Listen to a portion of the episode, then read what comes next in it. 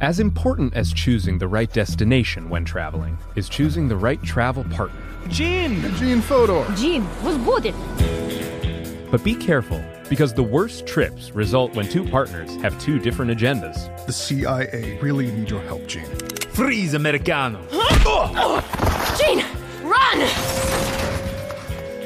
Listen to Fodor's Guide to Espionage on the iHeartRadio app, Apple Podcasts, or wherever you get your podcasts.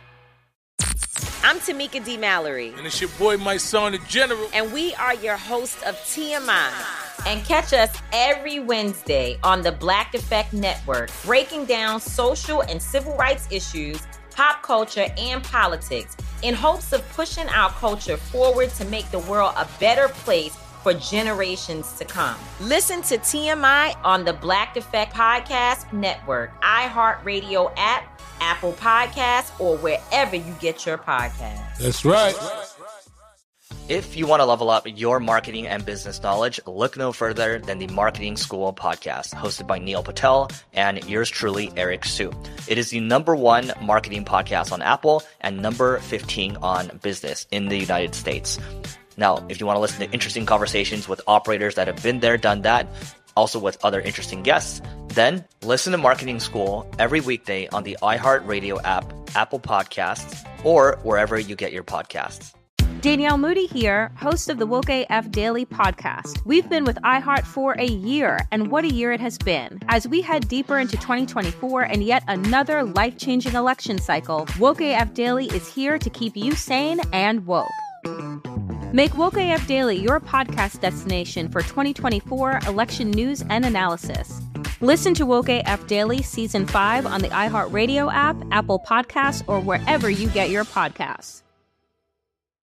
I'm Jordan Gonsalves, and I'm a journalist. Join me on my new podcast, But We Loved, where queer elders recount the amazing history they've lived through. In the middle of Wall Street, they stopped traffic, they were doing a die in. And in the process, share little gems of wisdom for the next generation. The key is to understanding yourself, learning to love and embrace yourself. You can listen to But We Loved on the iHeartRadio app, Apple Podcasts, or wherever you get your podcasts. Welcome to Brainstuff, a production of iHeartRadio. Hey, Brainstuff, Lauren Vogelbaum here. Fresh tomatoes pile high in grocery store produce sections 12 months out of the year. But for tomato aficionados, they're only good for a short season, or maybe not ever. Grocery store tomatoes have long had a reputation for being bland, mealy, too firm, tasteless, and dry. There are scientists working to save grocery store tomatoes, and not just by encouraging people to garden or shop at farmers markets. Through science, an honestly good grocery store tomato may be on the market within five years. We spoke with Harry Klee, a professor of horticultural science at the University of Florida, who's putting his passion for tomatoes into the long work of developing a better tomato for the mass market. He said, We're not going to consider our program a success until all grocery store tomatoes taste good. According to Klee, the number one complaint about produce in America is the flavor of grocery store tomatoes. It's a problem that's been around for decades. Klee remembers a 1977 essay in The New Yorker about how hard it is to find truly ripe, fresh tomatoes. So, how did tomatoes end up tasting so blah? The problem lies in the entire market chain. Klee points out farmers aren't paid on flavor, they're paid on pounds of tomatoes they put in a box. Growers will tell you they can't control flavor. What the market values motivates growers to prioritize fast growth, high yields, disease resistance, and a long shelf life. Breeders have been developing tomatoes in response to those qualities that growers are looking for. Tomatoes don't have to taste good for any of that to happen. Klee pointed out that the loss of flavor isn't intentional on anyone's part, it's just a side effect of the neglect of attention to flavor. He compares it to a symphony. If one instrument is missing, you probably wouldn't notice. If two or three instruments bow out, an experienced musician might notice. But if one by one instruments leave the orchestra, eventually you'll notice something's missing. And in the case of fruit like tomatoes, well, in Klee's words, flavor, over 50 years, has gone to hell. The growers who do get paid on flavor focus on local sales to customers who live nearby and provide repeat business, both home cooks and restaurants. Those are the growers who can pick tomatoes once they've ripened on the vine, and they don't have to ship them far and risk damage. We also spoke with Julie Dawson, a faculty member at the University of Wisconsin Madison who does tomato variety trials, including varieties from a number of different public and private sector breeders. Some varieties of the trials come from Seed Savers Exchange, an organization that's devoted to preserving America's diversity in food and garden plants by collecting, sharing, and saving seeds, and by encouraging people to grow them.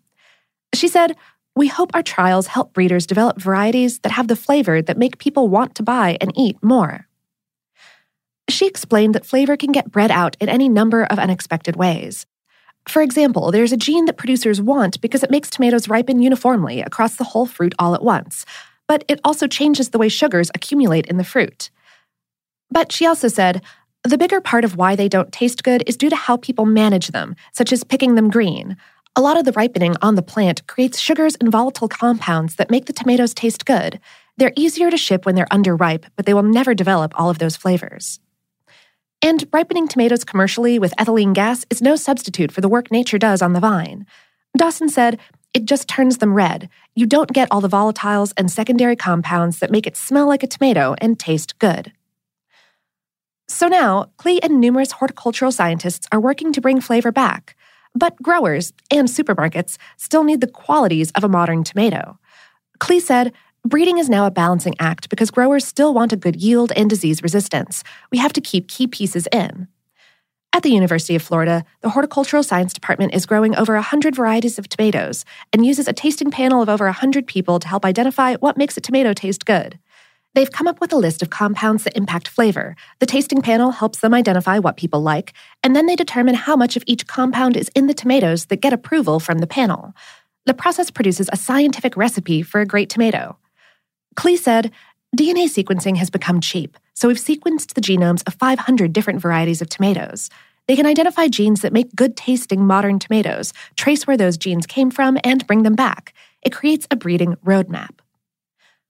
Right now, Klee and his team are working on nine different genes to put into modern tomatoes, creating fruit with the yield, disease resistance, and shelf life that growers and markets want, but the flavor the tomato lovers crave. But the challenge with creating better fruit and vegetables is that it takes time. In Florida, Klee and his team can only grow two generations of tomatoes a year. But better tomatoes are on the horizon. Klee says tasting panels in summer of 2019 will help them finalize a tomato that's got it all. Once that's done, the challenge is getting growers to take a chance on planting and selling them, and growers tend to adopt new plants conservatively. But the university is working with several commercial seed companies that want to be the first in the market with good tomatoes consumers have a role to play in getting better tomatoes to market too. Buy them. Klee said, Some people are willing to pay more for great flavor, but most people are price sensitive. If you pay little, you get what you pay for. People need to step up and pay for better tomatoes. If you've got a garden plot and you can't wait for some of the tomatoes developed at the University of Florida, you can get seeds that aren't on the market yet. You can donate $10 towards Klee's genetic tomato research to receive packets of three varieties. Search online for the Klee Garden Gem webpage. That's K L E E. If you grow them, they would love to hear how they perform in your garden.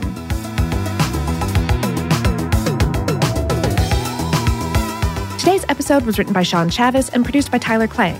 Brainstuff is a production of iHeartRadio's How Stuff Works. For more on this and lots of other tasty topics, visit our home planet, howstuffworks.com. And for more podcasts from iHeartRadio, visit the iHeartRadio app, Apple Podcasts, or wherever you listen to your favorite shows.